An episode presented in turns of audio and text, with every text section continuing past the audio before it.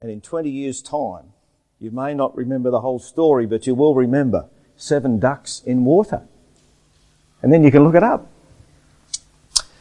2 Kings chapter 5. The king of Aram had great admiration for Naaman, the commander of his army, because through him the Lord had given Aram great victories. But through Naaman, but though Naaman was a mighty warrior, he suffered from leprosy. We have to also remember that that is not the God that we worship. At this time, Aramean raiders had invaded the land of Israel, and among their captives was a young girl who had been given to Naaman's wife as a maid. One day the girl said to the mistress, I wish my master would go to see the prophet in Samaria. He would heal him of his leprosy. So Naaman told the king that the young girl from Israel had said, Go and visit the prophet. The king of Aram told him, I will send a letter of introduction for you to take to the king of Israel. So Naaman started out carrying as gifts 750 pounds of silver, 150 pounds of gold, and 10 sets of clothing. The letter to the king of Israel said, With this letter I present my servant Naaman. I want you to heal him of his leprosy. Couple of things already. Naaman is this great general. Plundered all these people and he brought back this little girl to be his maid. I don't know how old she was, but let's say 9 to 13. And she went to this big general and she said, basically, I have faith that you can be healed of leprosy. I'm a little bit older than nine, but do I take that opportunity when it's presented to tell people about God? Not every time. And yet here's this young girl who had no station, no standing in life. So why was she there? God placed her there. Fair enough assumption? God placed her there. So then anyway, Naaman wants to be healed of leprosy, so he takes this letter to the king and says, your mission, should you decide to accept it, is to heal me of leprosy. No one understood what happened next. Verse 7. When the king of Israel read the letter, he tore his clothes in dismay and said, This man sends me a leper to heal. Am I God that I can give life and take it away? I can see that he's just trying to pick a fight with me. The king knew his limitations. It wasn't him that Naaman was after. But when Elisha, the man of God, heard that the king of Israel had torn his clothes in dismay, he sent this message to him. Why are you so upset? Send Naaman to me and he will learn that there is a true prophet here in the land. So Naaman went with his horses and chariots and waited at the door of Elijah's house. When was the last time anyone was visited by chariots, servants, kings and things? If it was me, I'd be, not that I do this of course, the odd occasion I would peer out the shutters, bit of neighbourhood watching going on. You see all these people come down your street. You would perhaps go out and say, hey, what you doing? Would I be correct? If I saw Peter's big truck, his 42 wheeler turn up in our drive, I might, 50 odd wheeler, I might go out and find out what's going on and I'm sure Turtle Dove would be putting the kettle on scones, jam and cream all round. But what does Elijah do?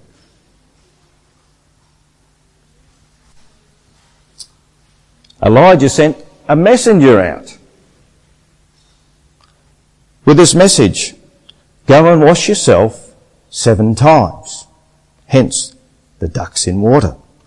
Go and wash yourself seven times in the Jordan River. Then your skin will be restored and you will be healed of your leprosy. So Naaman took it well. No. This big, mighty general travelled all this distance to see someone, and they didn't even come out to see him. Sent a messenger. Naaman, not happy. Naaman became angry and stalked away. I thought he would certainly come out and meet me, he said. I expected him to wave his hand over the leprosy and call on the name of his God and heal me. Fair enough response. He's a proud man. He expected to be treated with respect. Goes a little bit further. Aren't the rivers of Damascus, the Abana, and the Pharpar better? They're probably far, far better than anything else. The rivers of Israel. Why shouldn't I wash in them and be healed? So Naaman turned and went away in rage. Is that a fair enough response? Has it ever happened to us that we have felt slighted by someone? They've looked at me the wrong way? Or said something incorrect or inappropriate? Or am I the only one? No. Naaman had travelled all this distance to be healed, and this fellow says, don't come and see me. Just do as I tell you to do. And this I like. But his officers tried to reason with him and said, Sir, if the prophet had told you to do something very difficult, wouldn't you have done it? If he'd been told to turn up with 10,000 pieces of silver, horses, or run 10 kilometres in under five minutes, he could have accepted that. And they're saying he would have done it. But it was too simple. Too simple. So you should certainly obey him when he says simply, go and wash and be cured. How often do we need good people around us to tell us sometimes, hey, settle down. They're right. It's important to surround ourselves with good people. So Naaman went down to the Jordan River and dipped himself seven times as the man of God had instructed him. And his skin became as healthy as the skin of a young child's and he was healed. Sensational. He did what he was told. And that's the result. Then Naaman and his entire party went back to find the man of God. They stood before him and Naaman said, Now I know that there is no God in all of the world except in Israel. So please accept the gift from your servant. He had gone from serving other gods to now realizing that the God was the one. Are we at that place? Yes. There is only one God. He is our God. But Elisha replied, As surely as the Lord lives whom I serve, I will not accept any gifts. And though Naaman urged him to take the gift, Elisha refused. Then Naaman said, All right, but please allow me to load two of my mules with earth from, his, from this place, and I will take it back home with me. From now on, I will never again offer burnt offerings or sacrifices to any other God except the Lord. Sensational. However, may the Lord pardon me in this one thing. When my master the king goes into the temple of the god Rimmon to worship there and leans on my arm, may the Lord pardon me when I bow too. So he's trying to protect himself as well. But he was asking for forgiveness to be allowed to make out as if he was worshipping another god. Go in peace, Elisha said. So Naaman started home again. So there's a couple of things I really like in that story so far. The young servant girl. That she could change somebody's life. Isn't that amazing? Because she was brave enough to talk about God. I really admire that. And I like the fact that God placed her there in that person's home. Is there a challenge somewhere? Is there a challenge to me? Yeah. Wherever I am, I know that God is with me. And I need to be courageous enough to say, hey, I'm a Christian. It's not easy, is it? I'm not even wearing my Dockers colours today. Oh, yeah, put it over there at the moment. I'll put it on later. But we need to be proud. When opportunities arise, we need to be there. Now, there's another part of the story here. Verse 20. Greed comes in. Greed and self. Verse 20. But Gehazi, the servant of Elisha, the man of God, said to himself, My master should not have let this Armenian get away without accepting any of his gifts. As surely as the Lord lives, I will chase after him and get something from him. So Gehazi set off after Naaman. When Naaman saw Gehazi running after him, he climbed down from his chariot and went to meet him. Is everything all right? Naaman asked. Yes, Gehazi said, but my master has sent me to tell you the two young prophets from the hill country of Ephraim have just arrived. He would like 75 pounds of silver and two sets of clothing to give to them. By all means, take twice as much silver, Naaman insisted. He gave him two sets of clothing, tied up the money in two bags and sent two of his servants to carry the gifts from Gehazi.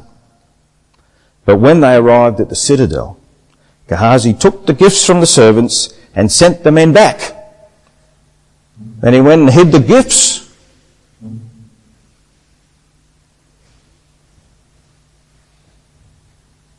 Went into his master's, Elijah, to ask him. And he said, Where have you been, Gehazi? Tough question. Needs an honest answer. So he comes out with, I blame Les. I haven't been anywhere, he replied. But Elisha asked him, don't you realize that I was there in spirit when Naaman stepped down from his chariot to meet you? Is this the time to receive money and clothing, olive groves and vineyards, sheep and cattle and male and female servants? Because you have done this, you and your descendants will suffer. For Naaman's leprosy forever. When Gehazi left the room, he was covered with leprosy. His skin was white as snow. Now, when I read that, of course, I was picking who would I like to be in this story? Well, I kept coming back to him. Because believe it or not, it has happened to me once or twice where I haven't given the correct answer or a full answer. No doubt I'm the only one. But in that story, I would really like to be two people. The little servant girl, brave enough to say, I love the Lord. And I would also like to be Naaman because he had leprosy. And basically we can look at that and say, well, he was healed of that. God's grace saved him. And from that point on, he would turn to God. And that's what we need to do. We need to be Naaman. Healed of anything that we've done wrong. And God is the one that does that. And also, how simple is it to be a Christian? What does it take? I'll ask you first, Viv, but I'll give you time to think about it. What does it take to be a Christian? Do we have to study hard? Do we have to know everything in here, Brett? No. I'll help you. Just a bit. How much how much of a bit? From Matthew. From Matthew. All right. Okay. What about you, young Les? How much of this do we need to know? Do we need to be a scholar? No. Not that it's bad to be a scholar. And that's fine. But how much do we need to know, Viv? All of it. Alright. Trust someone to throw that one in. but are we saved by all of it? Saved by Jesus. Okay. So, you know, I've known people who can recite this. But they didn't know God. So what we need to know is that God saved us. Pretty simple. Because if there was a test, most of us would fail.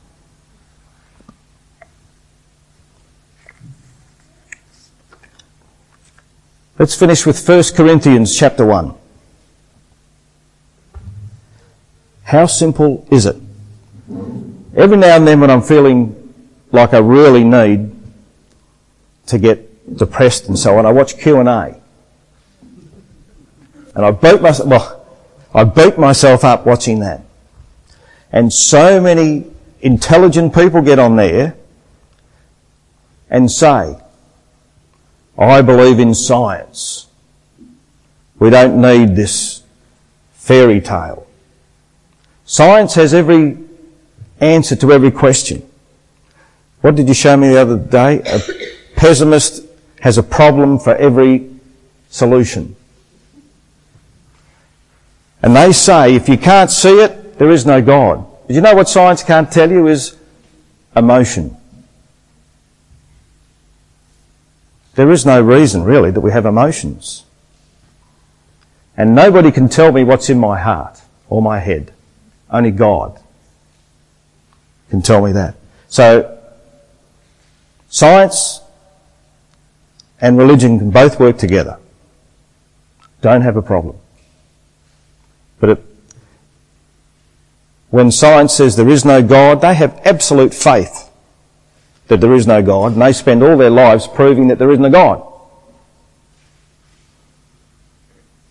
I spend all my life living for God because I know that there is a God. Amen. Verse 18. The message of the cross is foolish to those who are headed for destruction. But we who are being saved know it is the very power of God. As the scripture says, I will destroy the wisdom of the wise and discard the intelligence of the intelligent. So where does this leave the philosophers, the scholars, and the world's brilliant debaters? God has made the wisdom of this world look foolish. Interesting, because I like real estate. In England, they did this land reclaiming. They built a hundred blocks of land out into the ocean. And the day that the auction was to start, they had all the banners and everything else and they said, this is prime real estate, beautiful ocean views. So the auctioneer gets up. They were going to go for millions of dollars. He gets up and says, right, who would like to bid for the first block? Someone says, well, I would, but it just got washed away. Big wave came in and took the lot.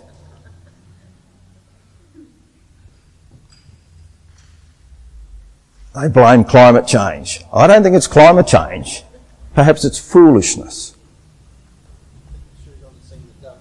They should, they should have gone and seen the Dutch. They make good shoes that never wear out. So where does this leave the philosophers, the scholars, and the world's brilliant debaters? God has made the wisdom of this world look foolish. Since God in his wisdom saw to it that the world would never know him through human wisdom, he has used only foolish preaching to save those who believe. It is foolish to the Jews who ask for signs from heaven, and it is foolish to the Greeks who seek human wisdom.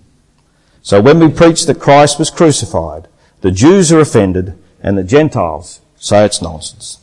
But to those who call by God to salvation, both Jews and Gentiles, Christ is the power of God and the wisdom of God. The foolish plan of God is wiser than the wisest of human plans. And God's weakness is stronger than the greatest of human strength. Remember, dear brothers and sisters, that few of you are wise in the world's eyes or powerful or wealthy when God called you. Instead, God chose things the world considers foolish in order to shame those who think they are wise. And he chose things that are powerless to shame those who are powerful. God chose things despised by the world, things counted as nothing at all, and used them to bring to nothing what the world considers important. As a result, no one can ever boast in the presence of God. God has united you with Christ Jesus. For our benefit, God made him to be wisdom himself. Christ made us right with God. He made us pure and holy, and he freed us from sin. Therefore, as the scriptures say, if you want to boast, boast only about the Lord. That's my God. That's the man that I love. I'll go back to Viv over here.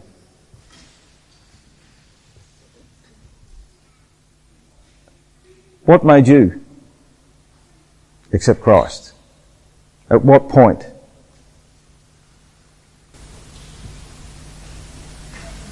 God's love to me through um, baptism. Praying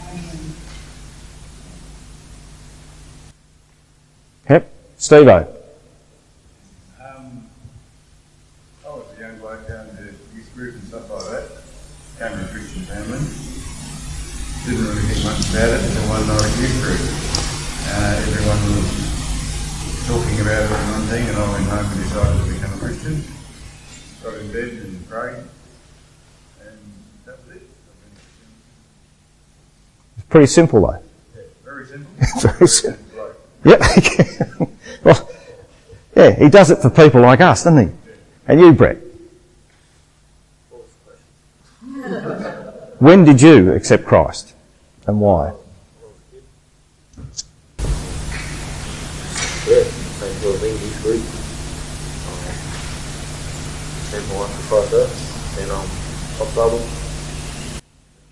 Excellent. And your life hasn't been the same since, has it?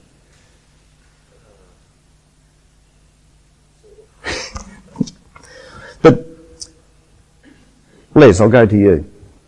Do you think Christ helps you? Is there a scientific reason for knowing that? No. There isn't, is there?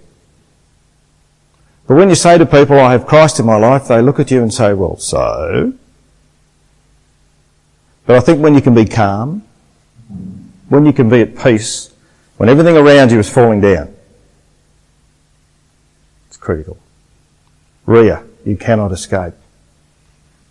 I was 18 and working with some Christian girls. and They invited me to the meeting. That's when I first heard the gospel that Jesus saves. Mm. And it's powerful, isn't it? That Jesus saves. Very powerful. Jim, can you remember?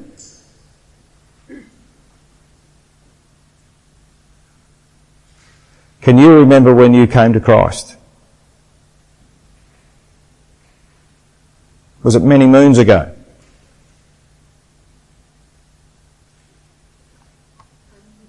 No. When you came to Christ.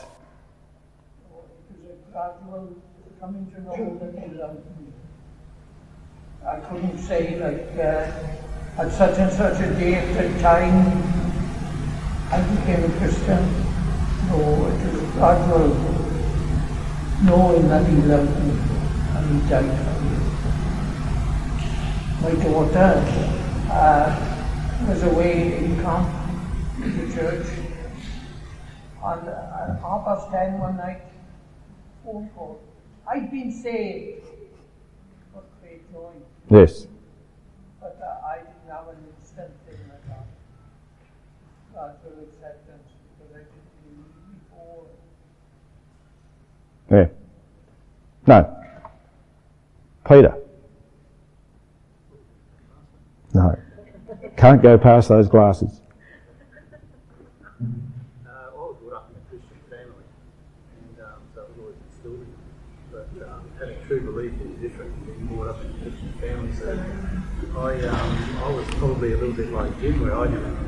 Came gradually to me, and you know, my background that I had a lot of uh, with yet in my past jobs, and, and, uh, and I met a lot of a lot of people that had a lot of belief, and, uh, and I think that's what instilled is the, is the strength of, of, of their belief. And also, I find that uh, just having belief in, in the Lord God uh, gives me, uh, helps me make decisions. I, I don't have to make decisions, they're all made for me, practically. So I just uh, search for the answers. Mm-hmm. Yep. Phil. I think it was, um, know we we went to Sunday school with mum, dad never went to church, it was a wedding of him. Um, and sort of just went by the by, and um, I don't know, probably around 92 or something like that, probably earlier, maybe 86 or something like that, but we had some Christians in, in the street we did. They said be happy and have, have a good life. And Yep. pretty crap. And they sort of enjoyed the Swan Church and stuff like that. So, seeing Christians have a good time and they're prepared to speak to you. Yeah.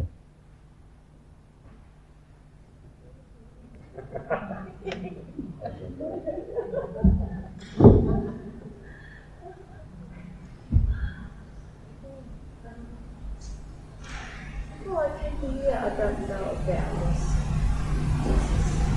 But, uh, one day there's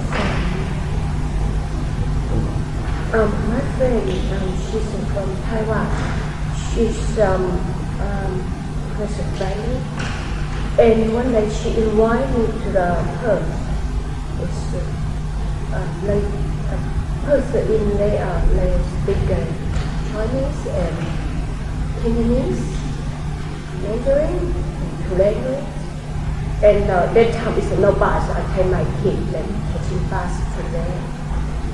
Said that they say about this story. I guess amazing. I first time here, things like that.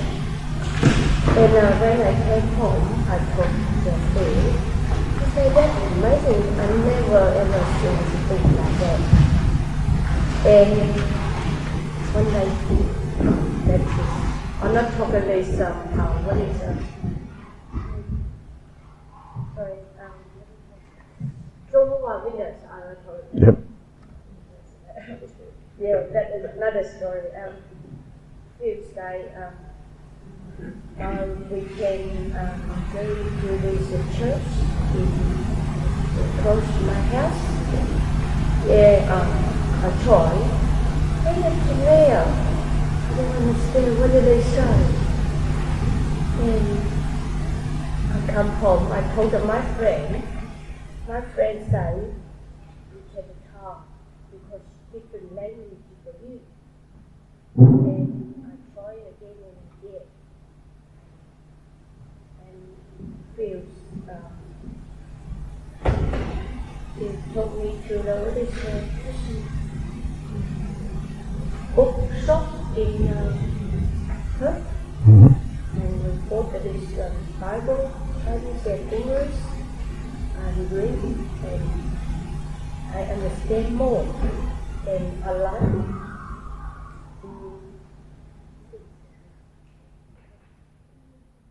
hmm. All right, that. Fantastic. Thank you for that. So you're very persistent. Phil had no chance. but, I mean, that's what God does. And that's what His Word does. Um, and it's all, you know, Old Testament, sort of killing people and everything else. New Testament, totally different. It's about love. It's about people, you know, like yourselves, who just open their hearts. How about you, Corey? How are you going? But um, I know that um, when you stop in your word, um, well, a lot of time, to be honest with you, but um, yeah, I know that today just thinking just then, actually, like I was saying that I think for me, I've probably lived a life of fallacy, and um, I can see that this is probably where I need to be. I need to learn. Um, so, yeah, I mean, I, I don't make much sense actually, to be honest with you, but You're doing well. just know because I'm new, you know, I, I haven't got as much experience as people here, but I know I need to be prepared this morning. Something made me come here, like, then, okay, we had a little problem. Uh, Probably of time, to be honest, but I said, well, I thought you can't help but now I'm coming and I need to be here. And um, I need to be involved with the family, so yeah, um, probably, you know, in time, I guess it'll make more sense. Here. Yep. Well, it's made enough sense for you to accept Christ. Yep. It's, it's a pretty good starting point. so, and that's, and that's great. So we've all had different backgrounds, but at the end of the day, we love Christ. We've allowed him into our hearts. And isn't it great to be a Christian? Amen. So, Going back to the story and then we'll finish. We've got to be like people who accept Christ into their lives. Naaman was one, the young girl, and Elisha. Changed people's lives. The young girl was the one who talked about Christ and changed someone's life. Naaman was the one who followed it up. And he didn't allow his pride to get in the way because he could have easily gone back and said, I'm not going to go those seven ducks in the water. Don't think your water's good enough for me. And he wouldn't have known God. Let's know God. And let's tell others about God. Because that's what we need. That's what people need in their lives. I mean, I wear this shirt and sometimes I think, I hope nobody can read because they'll say, well, what are you going to talk about? I'll say, well, what do you want to talk about? And as long as it's not home handy manning or four-wheel driving or fishing, I should be fine. But it does narrow it down a lot with men. So that's the challenge for me this week, is to, to get out there like this servant girl and tell others. And you know, it always blows my mind when people say, oh no, God doesn't give me a chance to talk to others. And I'm thinking, where do you live? On a deserted island or something? You know, there are chances, there are opportunities. We really just have to take them. Where did Anna Marie go? Whoa!